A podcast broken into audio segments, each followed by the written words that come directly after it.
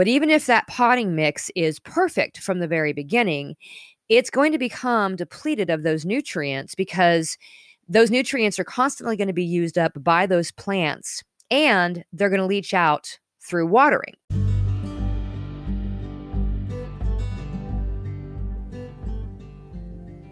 Hey, I'm Karen, and together with my husband, I spent over a decade researching and learning and building our small farm through lots of trial and error, successes, and failures.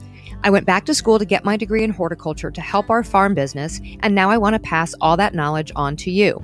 Because I firmly believe that self reliance is empowering, and that everyone, whether you've got a five acre plot in the country, a half acre lot in suburbia, or a windowless room in a downtown apartment, should just grow something.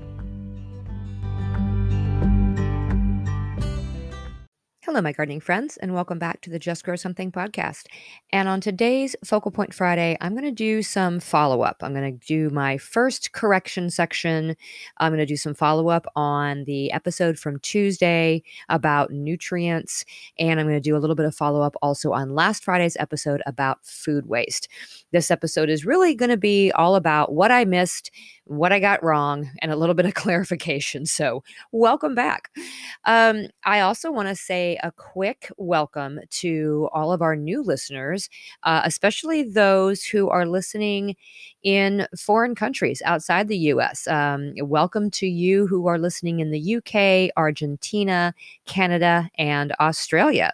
I absolutely appreciate that you are listening to this, and I know that your weights and measurements are a little bit different uh, than they are here in the US. And the timing of your plantings are going to be different in a lot of those areas, especially you in Australia.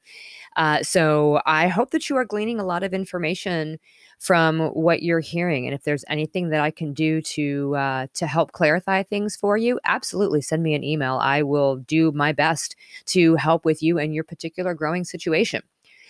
So uh, I want to clarify something really quick, or I guess not really clarify, I guess let you in on something. It is spring here uh, in in Missouri on the farm, and that is of course our our prime planting time. It's when we sort of go from zero to 90 miles an hour practically overnight. And as a result, I am often recording these episodes the night before they are being released. I am not far enough ahead on things right now where I could be recording a couple of weeks ahead of time and then just getting them posted and giving myself a cushion. There is no cushion here at the moment. As a matter of fact, it is almost 9:30 at night on Thursday and this episode will drop at 1 a.m. on Friday if that tells you anything. So a lot of these episodes are happening sort of off the cuff, uh, just like sitting down and having a cup of coffee with me and talking gardening, which is hopefully how I feel like this is going. I'm just having a conversation with you and I'm trying to give you whatever knowledge I have to be able to help you in your own gardens. But just like in any off the cuff conversation, sometimes the information may not be entirely accurate. And anytime I realize that that has happened, because I do go back and I listen to these episodes the next day um, or when they drop to to hear, you know, okay, double check what I said, make sure that I'm saying the right thing, make sure I'm not passing on any bum scoop. Um, if that happens, I will absolutely call myself out and I will come back and I will correct that because I never want you to get incorrect information. That leads me to our very first correction section because I listened to uh, this week's Garden Talk Tuesday on nutrients and realized that I did give you a little bit of bum scoop. When I was talking about nitrogen and I was talking about those plants that appreciate an extra boost of nitrogen, I listed cantaloupe, cucumbers, and squash in that list. Uh, that is actually not true. Uh, and I was sort of mortified when I heard myself say that over my podcast player. Uh, yes, those in the cucurbit family do like a regular amount of nitrogen at first, uh, but they don't do well with high amounts of nitrogen. Um, they do appreciate higher amounts of phosphorus and potassium, specifically once they start flowering. So remember, when we were talking about the nutrients, nitrogen is good for kind of stalk growth and vine growth and leafy green. And then phosphorus and potassium are really beneficial when it comes to flowering and fruiting. And so, even though cantaloupe and cucumbers and some of the squashes are sort of vining types of plants, they do not appreciate a high level of nitrogen at all. So, my recommendation with those plants is to start with a balanced and low level type fertilizer if you need it, like a 555. So, as a review, those three nutrient, those three numbers represent the amount of uh, nitrogen, phosphorus, and potassium in that order by percentage of what's in your package. So it'd be 5% nitrogen, 5% phosphorus, 5% potassium, right? So something that's balanced but not super high. You're not going to dump a 20 20 20 on there. Um, but then when they start to flower, you want to sort of bump that to maybe double the phosphorus and the potassium um, with a lower number of the nitrogen. So, like a 5, 10, 10, 5 being the nitrogen, and those 10s being the phosphorus and the potassium. So, that's going to help your cucurbits a lot better than trying to give them a bunch of nitrogen early on and then trying to swap that. So, uh, my apologies on that one. That is this uh, this week's correction section, and hopefully, I don't have to do that too often. But uh, and if you hear something that sounds a little off or doesn't quite match what you've heard you know, from other people or other sources. Again, call me out on that. I, I have no problem with that. And I will absolutely go back and, and correct myself. Um, and here's just, you know, hoping that as I go on, I actually have notes put together for this stuff rather than just totally doing it off the cuff. And that way I can pass on more accurate information um, right off the bat and not have to go back and correct myself. So there's that.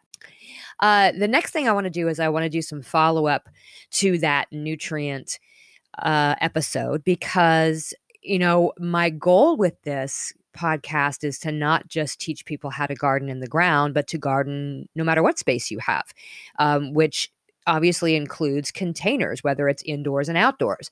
And as I listened back to that episode, I realized uh, I didn't touch at all on nutrient requirements for plants that are being grown in containers, whether they're in pots on your back porch or they're in a raised bed uh, you obviously need to worry about fertilizer. So um, let's talk a little bit about that, where, you know, specifically nutrients for container gardening.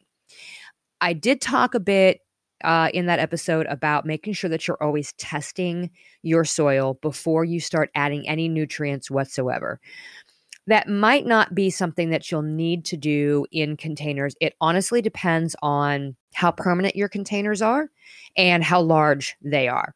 So if you have fairly large raised beds out in your yard and you're not completely stripping those beds every year and adding fresh you know soil to it which i would assume that you wouldn't be um, then yes you do need to be doing a soil test because the composition of that soil is going to change from year to year depending on what you've planted in there and then also depending on what other amendments you've put in there whether you've added compost or you've been using some sort of a mulch that breaks down um, it's going to change the composition a little bit. So you definitely do want to be doing a soil test in the fall uh, at the end of your gardening season to prepare those beds um, for your spring planting so that you know what you might be short on so you can add some amendments if necessary in the fall. And then if you're testing again in the spring and you still find that you're short, then yes, you may want to be um, fertilizing a little bit throughout the season. The level of fertilization is going to depend on how large or how deep those beds are. The volume of soil is going to make a substantial difference as to how quickly those nutrients are going to be depleted, in addition to what plants you are growing in there. The same goes for containers say that are just large pots uh, that you might be having um, on your on your on your porch or smaller containers that you have in your windowsills those you most likely are going to be replacing the soil in every single year. So you're going to start with a brand new potting mix in most instances in those containers. But even if that potting mix is perfect from the very beginning, it's going to become depleted of those nutrients because those nutrients are constantly going to be used up by those plants and they're going to leach out through watering. The smaller your container and the faster the plant grows, the more fertilizer and water it's going to require. And the more frequently that you have to water, the more frequently you're going to have to feed those plants because you know the more you water the more it's leaching the more nutrients are being lost. So it's always best to be planting in the largest container that you can um, because that is going to not only give your plants more room for a better root system, but it's also going to prevent you from having to water as frequently. You won't lose as much water if you can do a really, really deep watering um, at one time and then wait until it dries out about two inches beneath the surface before watering again and doing a deep watering you're going to have less of those nutrients sort of washing out. So the larger the container, the better but you are going to have to feed those plants. And then if you have a really large area out in the yard, that is a large raised bed. If you've got contact with the soil underneath that bed, um, then you also may have to fertilize a little bit less frequently because as the original soils underneath um, continue to break down over the years, those nutrients start to sort of filter their way up to the surface um, of the soil. And so, even if you didn't have great soil underneath, and that's the reason that you're doing raised beds, if it's still in contact, you're still going to have nutrients coming up and making their way up, hopefully through whatever soil biota you have going on underneath there. Um, if you've put some sort of barrier between your the bottom of your raised bed and the soil surface or if you're gardening on top of a surface that just really isn't soil it's either just plain dirt or even you know differently it could be concrete or or gravel or something um, that's also going to affect how frequently frequently you have to fertilize Hey, it's Kaley Cuoco for Priceline. Ready to go to your happy place for a happy price? Well, why didn't you say so? Just download the Priceline app right now and save up to 60% on hotels. So, whether it's Cousin Kevin's Kazoo concert in Kansas City, go Kevin, or Becky's Bachelorette Bash in Bermuda, you never have to miss a trip ever again. So, download the Priceline app today. Your savings are waiting. Go to your happy place for a happy price. Go to your happy price, Priceline. Good rule of thumb number one is to follow the package directions. Okay. Some are going to say you need to feed weekly, some uh, every two weeks, some only once per month.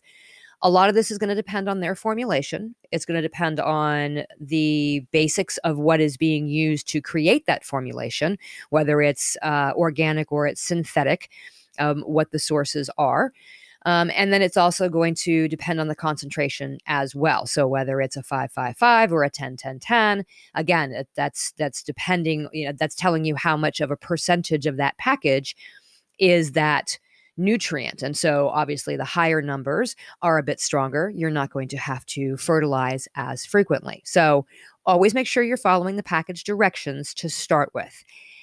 After that, it's going to be a matter of your judgment. Some of those packages are really specific and they're really good about saying for X amount of square footage of soil use this amount or for you know this size pot use this amount and use it uh, this frequently. That's great. If they have that specific of instructions on there that's fabulous. I would follow those instructions because that's the manufacturer. They know what's in there. Um, also, let the plants be your guide, though. You know, if eh, we talked about in that episode, uh, and I posted an IGTV video also uh, today. Um, so yesterday, by the time you're listening to this, um, about you know some of the the symptoms of uh, nutrient deficiencies.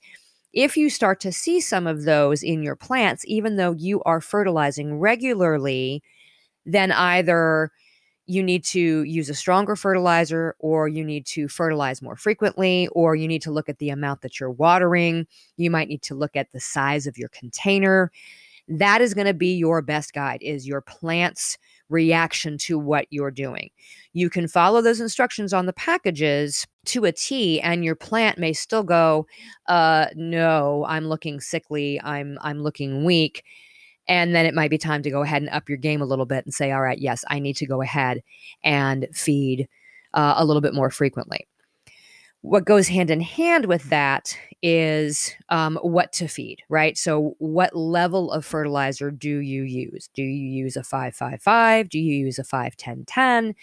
Um, do you use a, you know, a 510 5? what do you use? That is going to depend on what you're growing. And that's sort of the whole idea behind uh, this episode and the previous episode is to give you an idea of what each of those nutrients does so that you can use them accordingly based on what it is that you're growing once again, if you have a good fertilizer that is very detailed on the package, it's going to tell you, hey, this is formulated for tomatoes and other vegetables. This is formulated for flowers and fruits. This is formulated for, you know, leafy greens whatever it says. So if you can, you know, sort of find a package that is a fertilizing for dummies sort of package, yes, go for it because, you know, even I obviously forget sometimes which nutrients are best for which plants. And unless you're carrying a chart around with you in your pocket, it's hard to remember, especially, you know, when you're just starting out. So use those guides from those those fertilizer companies. This is what they do. They know what they're doing.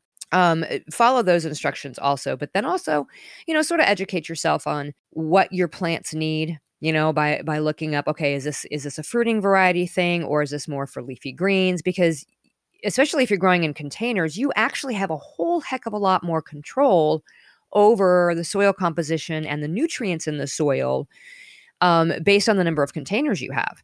So if you're growing, you know, say tomatoes and peppers in one container, then you can choose a specific fertilizer that is really good for those plants. And then if you're growing your leafy greens and your brassicas in another container, well, then you can choose one that works best for those and use it just for them.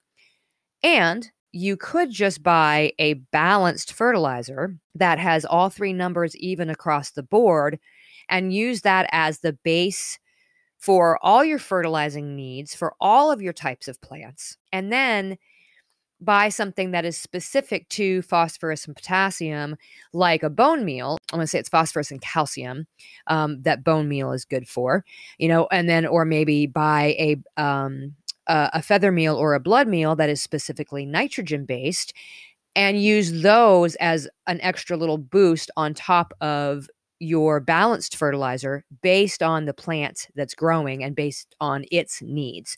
So if you're doing it in containers, you can tweak that a little bit more closely um, if you can split up those plants by the, based on their needs uh, into separate containers. So you have a little bit um, more room to work with when you are working in containers and trying to manage your nutrients. So I hope that gives a little bit more information for you container growers out there about you know how often to feed what to feed, um, when to start feeding. You know, I, look on your potting mix too. On the back of your potting mix that you're using, it usually will say, you know, has nutrients to feed, you know, continuously for four weeks or so. Okay, well, if it's been six weeks since you planted those in that container, yeah, they probably need to have a little bit of a boost at that point. So then get yourself a fertilizer that tells you, yes, feed these plants in this square footage you know, every two weeks and do it at this rate and just follow those instructions. Once you get a little bit more experience under your belt, you're going to be able to let the plants tell you. You're also going to be able to draw on your experience to go, oh, yeah, I know, you know, when I grew this before, it really needed, you know, some plant food sooner rather than what I had done. So I'm going to do this a little bit earlier, which is another reason why keeping a journal of some sorts is such a really good idea. So keeping track of your nutrients and uh, nutrients in containers, I hope that gives you a little bit more information to go on. You've heard me talk before about First Saturday Lime, the environmentally friendly alternative to pesticides that we use on our farm. We use it everywhere in the gardens, in the chicken coops, in the pig pastures, and around the outside of our home.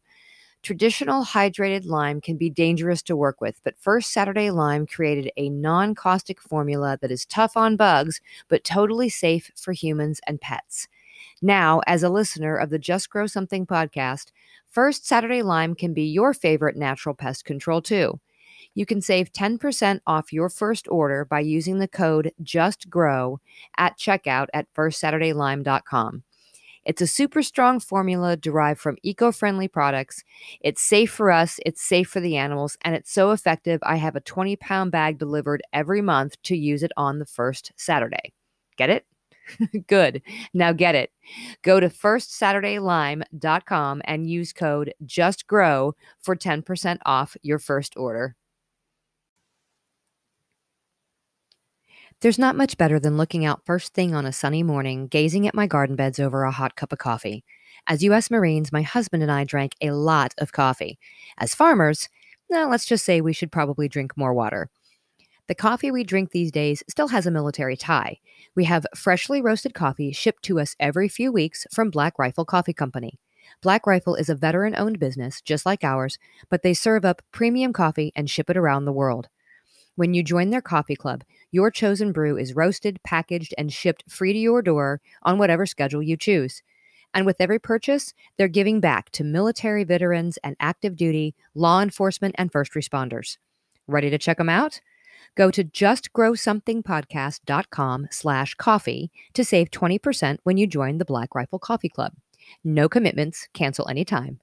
That's justgrowsomethingpodcast.com slash coffee for 20% off your coffee club subscription. So, the other thing I wanted to talk about today is to follow up a little bit on the food waste episode that I did last Friday. If you remember, I talked about uh, food waste in this country, what the source of that food waste is, whether it's um, you know pre-consumer or post-consumer, um, how much of it comes from you know just right off the farm versus how much of it happens after it gets into our kitchens or into restaurants um, or into grocery stores, and sort of the uh, the basics behind that, and then also the idea of these uh, companies that are rescuing, you know, seconds, imperfect foods, uh, irregular produce, whatever, um, and getting them to your door. And at one point, I made a comment about, um, you know, don't feel pressured into uh, purchasing from these companies because you feel like you're, you know, you need to save a family farm by purchasing irregular produce. And I had a couple people reach out to me um, with some concerns about that because I, I guess maybe I made it sound like I wasn't a proponent of these companies at all. And I didn't think that, you know, it was important to be utilizing that sort of ugly produce um, directly from, you know, small family farms. And that is certainly not what my intent was. So I wanted to clarify just a little bit because if you've listened to this podcast much at all or listened to the intro, you understand that I am a small family farm. My husband and I run a a small produce farm and we do sell direct to consumer and we have very little in the way of wholesale. We do not have several thousand acres where or even several hundred acres where we're producing produce that is going to a wholesaler who is turning around and sending it to these different channels, whether it's going to the grocery stores or it's going to restaurants or schools or institutions um, or to any of these, you know, sort of imperfect food companies. Um, we rely on our customers here locally to support this farm. And what we bring to the stand is a combination of what would be considered number ones and number twos. Uh, if if you listened to that episode, I sort of read the definition of what a number one tomato is, and all of the requirements that go into that. I didn't get into what the difference is between a number one and a number two, or a number two and a number three uh, just basically I said, you know, this is the number ones go to the grocery store for the most part. The number twos are often sent um, either for bulk sales to institutions or restaurants or, or schools. Uh, the number twos and the number threes are sent for um, freezing or for further processing to be canned. Very little of it, little of it is actually wasted, and then anything that isn't is a number three, you know, or below a number three is often used as livestock feed on a small scale with us, we try to sort of keep our, we treat our number ones and our number twos the same for the most part when it comes to our farm stands. So, and we're not charging a different rate for those unless we're selling them in bulk to individuals who want to do their own home canning and maybe don't have a home garden. So, for example, if we stick with the tomato uh, example, you know, our number ones and our number twos are mixed together um, in the containers that we sell at our farmers markets or in our online sales for home delivery. And we charge the same rate for those. Uh, now, if we are selling wholesale, we will split those. You know, we'll let our restaurant customers know or our wholesale buyers who are reselling uh, no, this is these are number ones, these are number twos. The price m- might be a little bit different on those. It's not a huge difference at all on our end because that's just not the position that we're in. And so, yes, we do rely on our customers to look past um, a scratch or a blemish um, we certainly don't sell anything, you know, in that category that would go bad faster. If it's got a bump or a bruise on it, I literally have a corner of the table that is the scratch and dent section, and you do get a discount uh, by purchasing out of that basket uh, the tomato that has the bump or the spot you know, or the bruise on it that needs to be eaten more quickly uh, benefit to you benefit to me it's not going to waste but the good thing about our farm is that we do have livestock. And so if it's something that can't be sold direct to consumer, we don't have an outlet really for selling things like that to somebody who's going to um, process it further for freezing or canning commercially. We're just not that size. And so it will go to either myself, either I do our freezing and canning. We keep we keep and eat all of the ugliest produce. I mean, literally, if it if it comes out of the the gardens and it just isn't okay to sell, I'm chopping and freezing that for us for in the winter, or we're eating that for dinner that night. You know, that's not going out on the table. Um, and if it's too much for us, then the livestock gets it. It never, ever, ever goes to waste. And I understand that there's farms that don't have um, livestock, and so that generally is just going in their compost pile. So to clarify, you know, are you saving a family farm by buying from these companies um, that sell this imperfect produce? Likely not. Are you saving a farm if you're buying this imperfect produce or this irregular produce directly from a farmer at a farmer's market? Oh, yeah, you very well maybe. You know, so if that's your your choice is to buy that directly from a farmer versus having it delivered, yes, you actually are making a much larger impact than if you were to buy them from a company who is shipping it across the country um, straight to your door. So I think I just needed to clarify in that a little bit because I did have a couple people reach out to me like, "What? I don't understand." We've always talked, you know, been told, yes, you know, don't worry about how ugly it is when you're buying it at the stand. And I actually have people who specifically look for the ugly tomatoes because they say they taste better, and I actually can't disagree with them because they're actually pretty much right. I have sold yellow squashes that were twins that were fused together down the center. And I, you know, it's a two for one deal at that point. You take the ugly ones, you know, eh, you get a two for. Yeah. I just wanted to make sure that everybody was on the same page because that's not what I'm, I'm not a proponent of, you know, not buying, you know, ugly produce. I just don't want you to be pressured to think that, you know, it is your, I don't know, moral obligation to salvage you know these these items out of the commercial stream uh, because a, a, farm is relying on it somewhere. They're really not. Plus, trust me, there's plenty of places for that produce to go. But if you're buying it directly from a, um, a local farm, first of all, thank you for shopping your farmers market because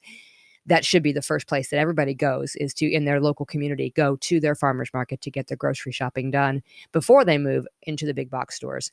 Um, and yes you are absolutely making a difference anytime that you are buying directly from the farmer. So thank you f- uh, to the couple of people who reached out to me. I wanted to make sure i provided some clarification on that. So that's it for this episode. Um, I really hope that you are having a fabulous week. I thank you sincerely for listening. I thank you all who are um, sharing these episodes with your friends. Uh, our listenership is growing. We're getting more people out there uh, listening and tuning in and, and learning more about starting and, and tending their own gardens. And I think that is fabulous. I'm super excited to to continue talking to you every week and, and hoping to help you as much as possible. That is my whole goal. Uh, I will be back on Tuesday for our next Garden Talk Tuesday episode. This is your last chance to get your questions in for next Friday's Can You Dig It episode. So you can use the link in the show notes to leave me a voice message. You can send an email to grow at justgrowsomethingpodcast.com, or you can use the contact form on the website, justgrowsomethingpodcast.com. Also, go out and follow us on our Instagram page um, at Just Grow Something Podcast. Like I said, I did a little bit of a follow up uh, IGTV video uh, today that I put out there that um, also related to the nutrients uh, episode. Uh, so you got to to see my mug out there today, real briefly, and it was more about tomatoes than anything else. But uh, you can go check that out, and I would super appreciate any feedback you can leave about the podcast, rate and review it on your podcast player, um, Apple i or Apple Podcasts.